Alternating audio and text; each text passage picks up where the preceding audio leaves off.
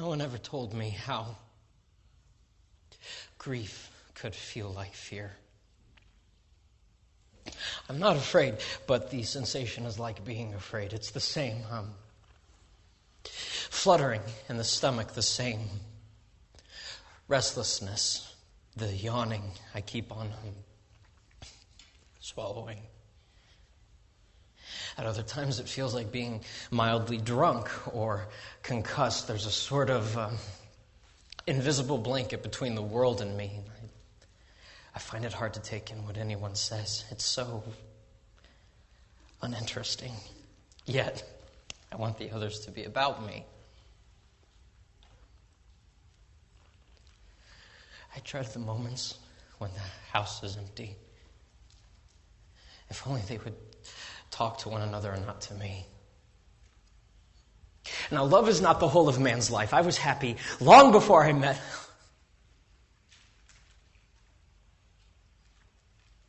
I was happy before I met Helen. I've plenty of what are called resources. I mean, people get over these things, right? But then comes a jab of red hot memory, and all of this common sense, it just vanishes like an ant in the mouth of a fire.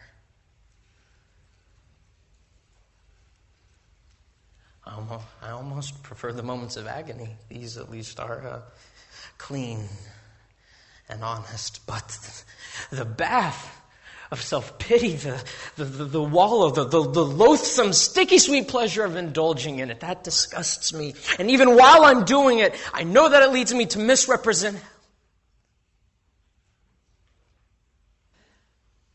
To misrepresent Helen herself. And no one told me about the laziness of grief, except at my job, where the machine seems to run on as much as usual. I loathe the slightest effort. Not only writing, but even reading a letter is too much. I mean, even shaving. What does it matter now whether my cheek is rough or smooth? Sorry. They say a man, uh, an unhappy man, wants distraction, something to um, to take him out of himself. Only as a dog tired man wants um, an extra blanket on a cold night. He, he, would, he would rather lie there shivering than get up and find one. It's easy to see why the uh, lonely become untidy and finally uh, dirty and disgusting. I'm disgusting. Meanwhile, where's God? Not that I'm in any danger of ceasing to believe in God. Rather, the, the real danger is uh, coming to believe such dreadful things about Him. The conclusion that I fear isn't, so there's no God after all, but, but the conclusion that I fear is, so This is what God's really like. I'm not afraid. I'm not. I'm not afraid. But this grief, it feels so like fear.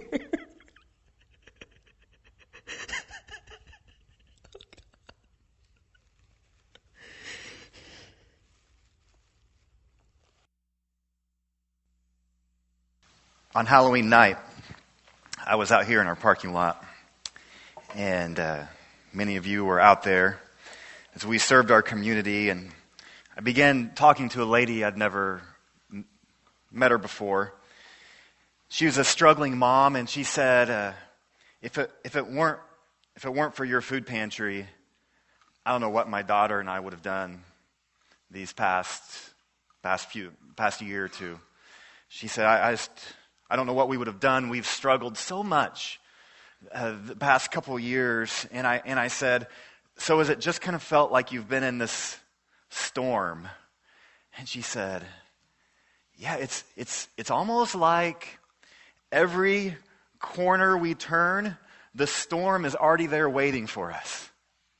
It's already darkened the skies before we even get to the new road. And every single journey on our path the last couple years has just been nothing but one storm cloud after another.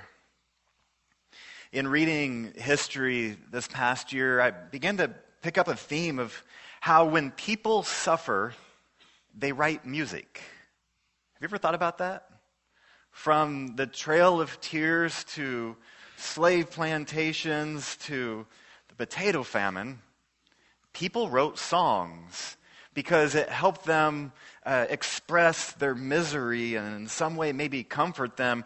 Uh, Frederick Douglass noticed this. Douglass was uh, escaped slavery in 1838, made his way up to Massachusetts, um, met a man named William Lloyd Garrison, and the two of them began going around and speaking together. Garrison was super impressed with Douglass, and, and so they began traveling together. And Douglass was so articulate and intellectual, he ended up writing a book. And after he wrote the book, he really gained national fame.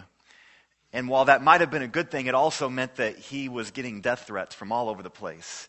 And he and Garrison decided it might be best for him to actually leave the country for a while because they felt like his life was in danger. And so he went uh, across the big pond to the United Kingdom and spent time there. And he really enjoyed his time in Ireland. But there was a thing happening at that time called the Great Potato Famine. And back home in America, Douglass would be the first to tell you that many of the Irish Americans had been the worst to him. They had discriminated against, abused, been violent to him, to people he loved, and they had given him a very rough time. And yet, in Ireland, he found people he identified with. They were not only poor, but they were oppressed. And many of the potato farmers had felt the uh, discrimination placed upon them, and this system was put in place, and they just could not get out of it. They were stuck in poverty and starvation, and Douglass began to identify with these people, and he wrote, The wailing notes of Irish ballads remind me of the notes of slave songs. When people hurt and suffer, they often write music, they sing a song. The truth is that we all sing a song of sadness because life hurts. And if you're not singing that song today, you know somebody who is. We're left wondering why God would allow our suffering to happen and how we can even survive. And no other book in the entire world is more honest, more theological, more emotional, and just more helpful than the book of Job. Oh, it is an amazing resource for us. And if you have your Bibles, I would encourage you to go ahead and turn there. There's a lot at stake, you know. There's a whole lot at stake. Because if we don't learn to cope and deal with our suffering well, what will we become? You know the answer. We'll become addicts. We'll binge eat or drink or gamble or work or escape or be angry. We'll take on one of those really unhealthy patterns in life to try to cope with our suffering. So it's a big deal we're talking about, not just so that we don't do the bad stuff that suffering can lead us to, but so that we actually find there might be a purpose and promise in the suffering. And what if I told you that there's a steady rhythm you could find? Seven words that could change your life. Seven words that could be like a melody that runs through a song that could sustain your life and your faith.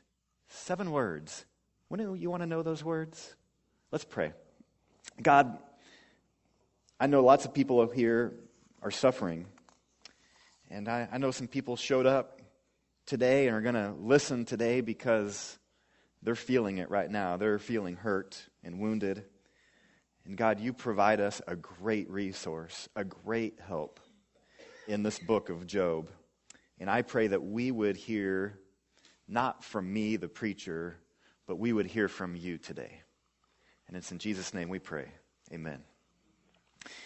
If you hope you found Job, it's right before Psalms, so almost right in the middle of, of your Bible. Job is a mixture of narrative and mostly it's dialogue, and that dialogue is very poetic, which kind of weaves together to teach us about suffering, teaches us about ourselves, and mostly teaches us about God. And if you wanted to outline the book real simply, you would just do this. Uh, section one, Satan talks to God. Section two, the biggest section, Job argues with his friends. Section three, the conclusion, God talks to Job. And there's kind of narrative kind of throughout that, but there's kind of these three big things uh, that kind of unpack here. And um, what we're going to do the next three weeks is talk about we're actually we've got kind of nine truths from the book of job they're going to kind of weave throughout and kind of overlay and be on top of each other just a little bit um, but we're going to we're going to try to do something really specific with each sermon too and today we're just going to talk about how can you survive? What are the seven words that can get you through any bit of suffering? What we're going to do next week is also really important for many of you because many of you have intellectual struggles with suffering. The intellectual question to suffering is this why? And so we're going to unpack what Job's friends were arguing with him about and really get into kind of, kind of intellectual arguments next week. And week three might kind of blow your socks off because you just don't think that this could even happen. But the title of week three is God's Surprising Blessings in the Midst of Suffering that God can actually give us great blessings in the midst of suffering. And so that's where we're going to go with all of this. And so if you have your Bibles in Job chapter 1, we're just going to begin there, and I'm going to begin reading. In the land of Uz, there lived a man whose name was Job. This man was blameless and upright. He feared God and shunned evil. He had seven sons and three daughters, and he owned 7,000 sheep, 3,000 camels, 500 yoke of oxen, 500 donkeys, and had a large number of servants. He was the greatest man among all the people of the East. His sons used to hold feasts in their homes on their birthdays, and they would invite their three sisters to eat and drink with them. When a period of feasting had run its course, Job would make arrangements for them to be purified. Early in the morning, he would sacrifice a burnt offering for each of them, thinking, Perhaps my children have sinned and cursed God in their hearts. This was Job's regular custom. One day, the angels came to present themselves before the Lord, and Satan also came with them. The Lord said to Satan, Where have you come from? Satan answered the Lord, From roaming throughout the earth, going back and forth on it. Then the Lord said to Satan, Have you considered my servant Job? There is no one on earth like him. He is blameless and upright, a man who fears God and shuns evil. Does Job fear God for nothing? Satan replied. Have you not put a hedge around him and his household and everything he has? You have blessed the work of his hands so that his flocks and herds are spared throughout the land. But now stretch out your hand and strike everything he has, and he will surely curse you to your face. The Lord said to Satan, Very well then. Everything he has is in your power, but on the man himself do not lay a finger. Then Satan went out from the presence of the Lord.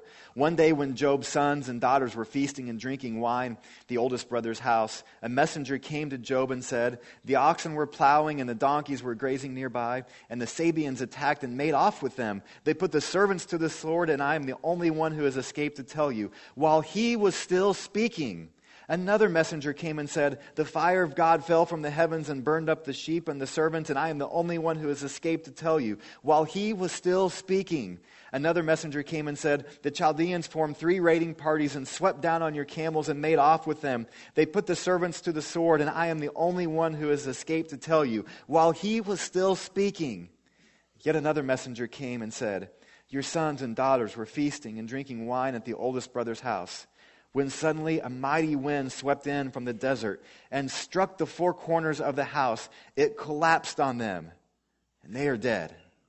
And I am the only one who has escaped to tell you. At this, Job got up and tore his robe and shaved his head. Then he fell to the ground in worship and said, Naked I came from my mother's womb, and naked I will depart. The Lord gave, and the Lord has taken away. Blessed be the name of the Lord. In all of this, Job did not sin by charging God with wrongdoing.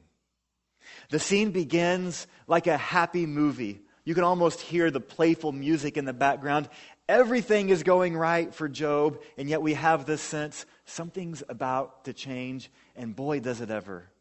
Because scene two is when Satan comes to God, and we are left going, What in the world is this?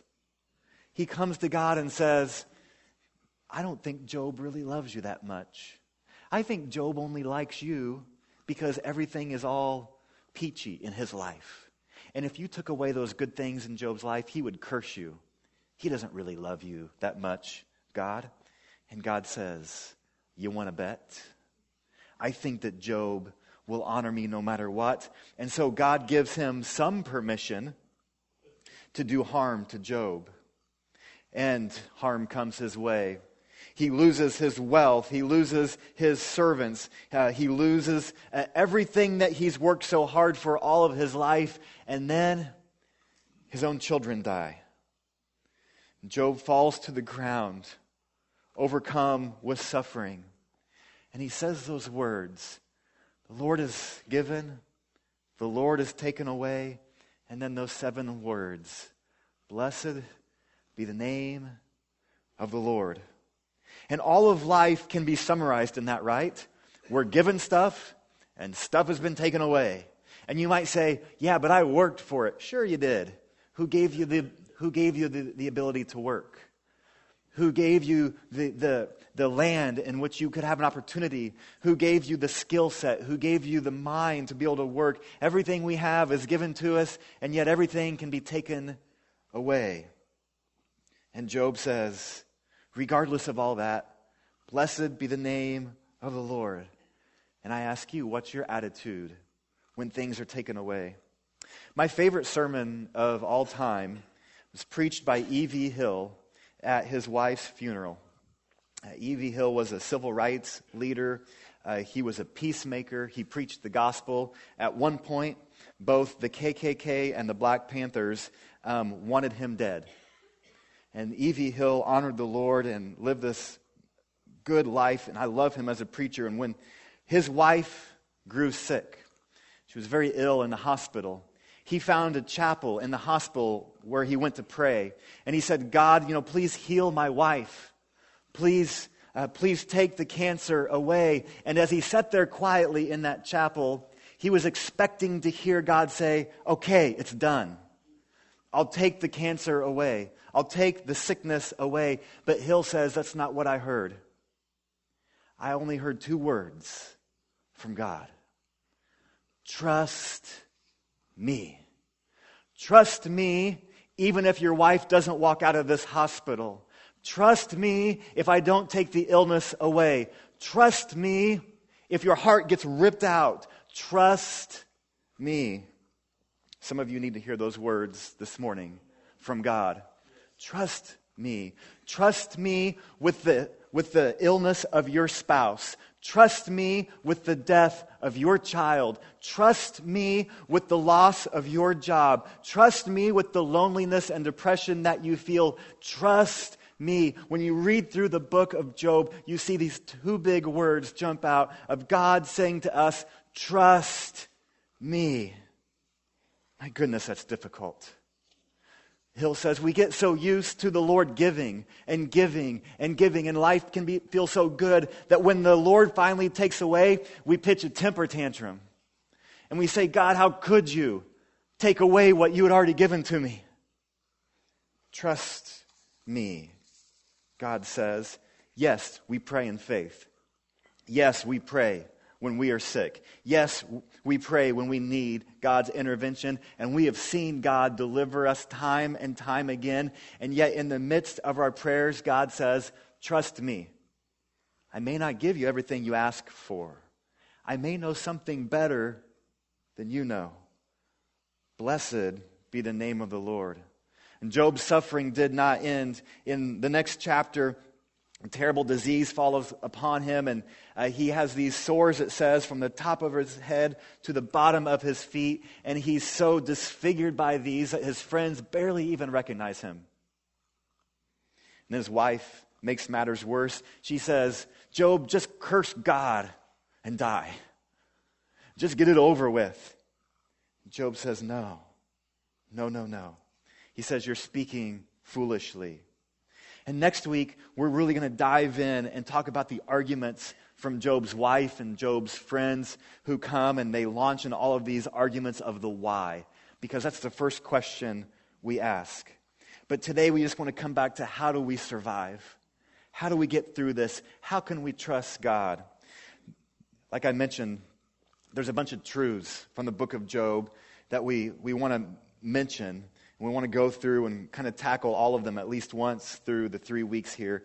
And I want to kind of run through five of them for you. They're listed in your sermon page that may be helpful. But the first truth that we see from the book of Job is this this is a big one God is in charge. Word for that is sovereign. Even the devil has to ask permission of God. Did you catch that? And God says, okay, I'll grant you some permission, a little bit. You can do this, but only this much. God is, God is in charge. When we get to the end of the story, the end of the book of Job, if you know, it resolves. It ends up being happily ever after for Job. But you know, through reading the scriptures, it doesn't always work out that way for people in the Bible, and it doesn't always work out that way for us, not at least in this life. But for Job, it does. He makes a full recovery and God restores things to him. But from the first chapter to the last, we see that God is in charge. It's Satan who causes the harm, not God. Did you notice that too? Who wants to harm? It is Satan. God gives him permission. And he goes out and he does that. But how much permission does he give Satan? He only gives Satan enough permission to do in Job's life that would result in the opposite of what Satan wanted to accomplish. In other words, God gave Satan only enough rope to hang himself. Because at the end of the story, Job's faith is fuller and richer and deeper. And oh, by the way, thousands and thousands and thousands of years later, what are we doing here in Tulsa, Oklahoma? We're talking about this man. God knew what he was doing. He was in charge, and the life of Job has literally saved the lives of millions of people through the years who have found help and hope in this book and saying, Oh, now I understand God in the midst of my suffering. And Job has been a great resource and a great help for them. God is in charge. Two, God cares. Boy, it's tough to believe that God cares when we're suffering. it's tough to think that God knows what he's doing or that he even cares. But the book of Job is sure to point out that God is there God listens for a long time in the book of Job. I mean, he just listens chapter after chapter after chapter. Even when Job and his friends are just talking nonsense, God listens. He is close. In the first chapters and the last chapters of the book of Job, God is referred to as Yahweh, the personal name of God. He is close. Job's friends are finally proved wrong because they say Job must be suffering because he did bad stuff. And Job says, No, no, no, I should not be suffering because I have not done any of that bad stuff. Both of them are wrong there. But God comes and says, I'm still with you. Even though you're suffering, even though you may not deserve this, I'm still with you. He's intimately involved. If we had a God who knew nothing of suffering, it'd be tough to believe truth number two.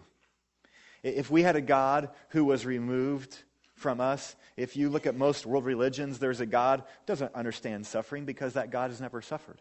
That God's above and you can only hope to attain and to please and honor. But when we look at the one true God of the Bible, he is intimately familiar with suffering.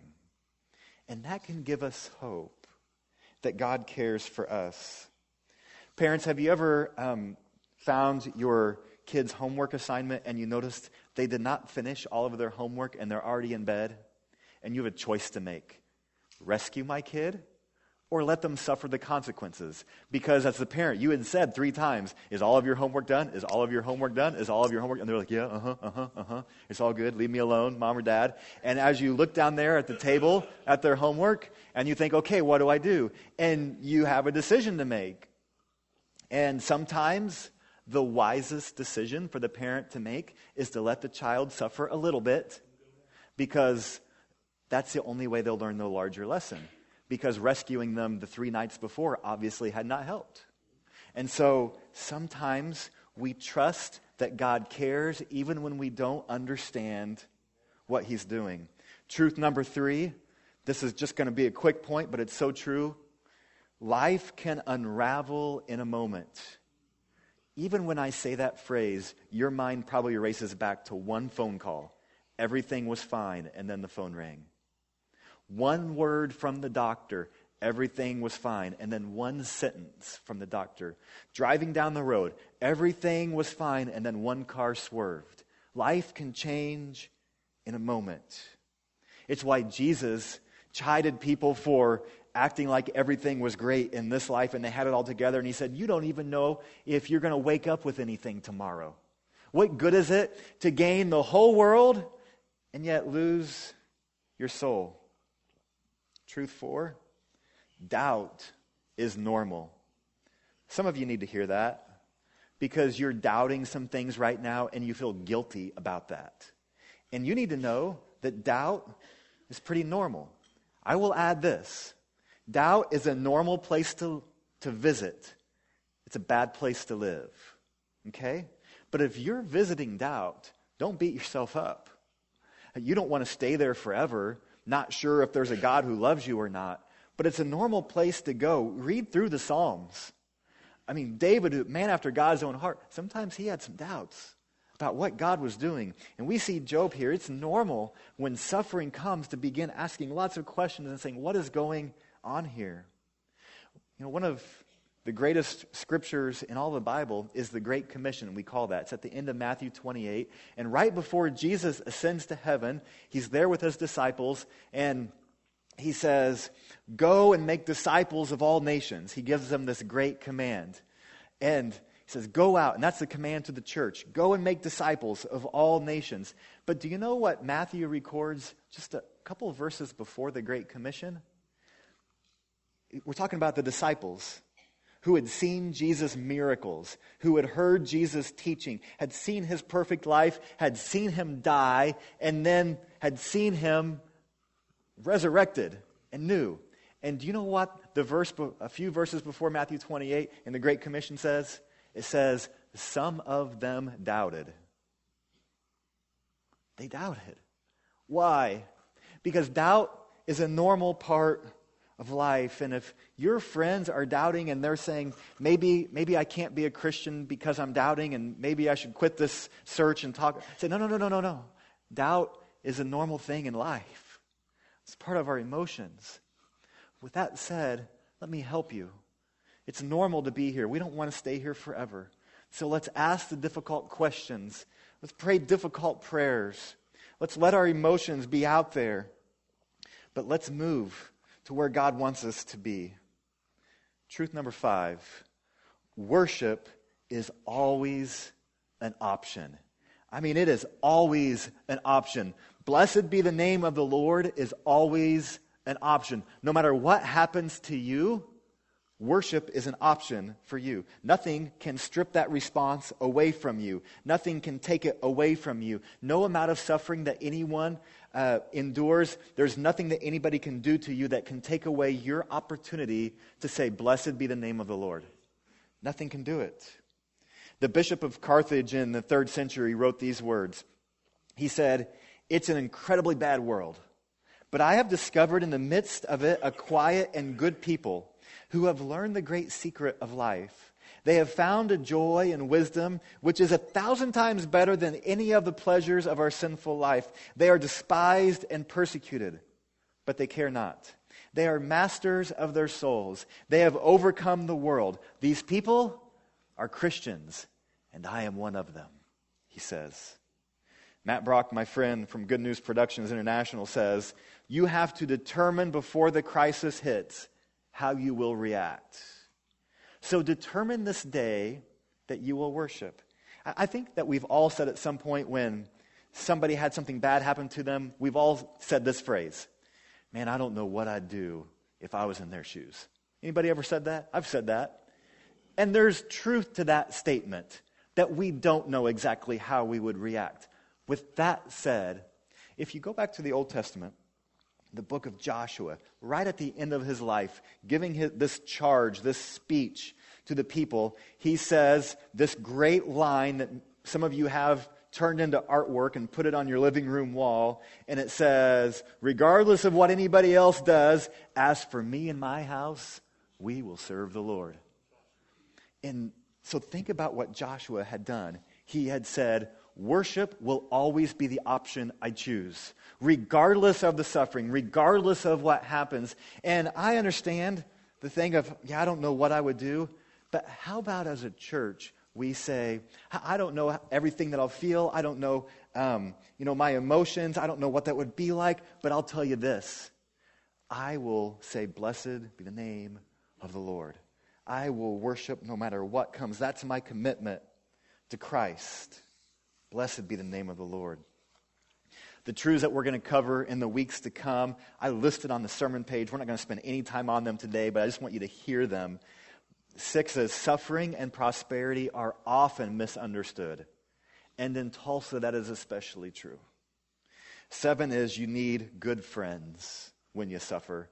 Eight is, God uses suffering to surprisingly bless us. And nine is, God ultimately rewards the faithful. When the book of 1 Peter was written, the Christians were being slaughtered. They were being thrown into prison. They were being persecuted. The people reading this letter from 1 Peter, many of them would have seen daughters and sons and moms and dads and friends imprisoned or lit on fire like a torch or thrown to the lions, uh, thrown into prison. I mean, they had seen horrible, horrible atrocities. And so it blows our mind when Peter is writing to them and he says this in 1 Peter chapter 1 verse 6, in all of this you greatly rejoice, though now for a little while you may have had to suffer grief in all kinds of trials. Know, my friends, that you're suffering even though it may be day after day and year after year, compared to the surpassing greatness that will come, it's one day, it's just going to feel like a little while, like a little bit. So we have to hang on. And 1 Peter 1:13 says, "Therefore with minds that are alert and fully sober, set your hope on the grace to be brought to you when Jesus Christ is revealed at his coming." So we hang on for the time when Jesus comes. We set our hope on the grace of Christ, but it sure is hard to do that. How do we do that? How do, I, I mean, maybe we can understand some of these truths from Job and we can read the book, but practically speaking, how do we hang on? How do we survive when we're suffering? The greatest resource we have, the greatest hope, the greatest place to take our minds and hearts and hopes is this Jesus Christ suffered for you. When you think about Job, you think about someone whose friends, uh, they didn't really comfort him for quite a while. They actually gave him some really bad advice. And Job suffered physically and emotionally, and he struggled spiritually and all of these things, but none of those compares to how Jesus suffered. Not only did his friends give him bad advice, they betrayed him. And Jesus, everything he had was taken from him. The physical suffering he endured can't be fathomed. And Job, he, he felt like God had abandoned him. God never left him. But think about Jesus. Jesus felt like God abandoned him. And he had. And Jesus is the only one in history who the Father says, Obey me and you'll feel forsaken. For you and me, it's obey me and you'll always still know that I'm with you. But Jesus suffered more greatly than Job did. And Jesus reacted more honorably than anybody has in all of the world. He was the perfect example. He fulfilled what Job could not to suffer perfectly out of love for you, out of love for me. All the way back to the Garden of Eden. Satan whispers to Adam and, Eve God doesn't really love you. You can't really trust him. You should give up on him. Listen to me. And they did. And here we come to Job chapter 1. And Satan says to God, Job doesn't really love you. He, he doesn't really care for you. And God, way better than Adam and Eve, says, Try me. Because Satan doesn't understand love. When God says, Job will still love me just because he loves me. Satan, we can almost hear him singing, What's love got to do with it? Got to do with it. He, Satan doesn't understand love. And Satan doesn't understand the love that God has for you and the love that you can have for God. Remember that lady I was talking to Halloween night? Right out here saying, It feels like every corner I turn, there's storm clouds waiting. In that moment, I felt prompted just to kind of be serious and speak with her some words for a moment. And I said, you know, I, I can't understand the storm clouds you're in. I can't understand your suffering. I said, but can I just tell you a few things I do know? I said, what I do know is that God still loves you and that God has not given up on you and that God has plans for you. And she said, well, I want to get my daughter back in church. And I said, and, and I want you to do that too. But I want you to know that God's love is not just even about your daughter, it's about you too. And maybe you feel like you've blown it sometimes, and God still looks at you and says, I love you. And maybe you're suffering, and I want you to know that God looks at you and He says, I love you. I care for you. And, church, my friends, trust me, is what God says to you. Trust me when you don't understand. Trust me. If any of you have not placed your trust in Christ, then you've never placed your trust in the one who can actually deliver on his promises. That one day he will make all things right. It may not be in this life that all of everything works out for you, but one day he will make everything right and he will give you enough to sustain you through this life too.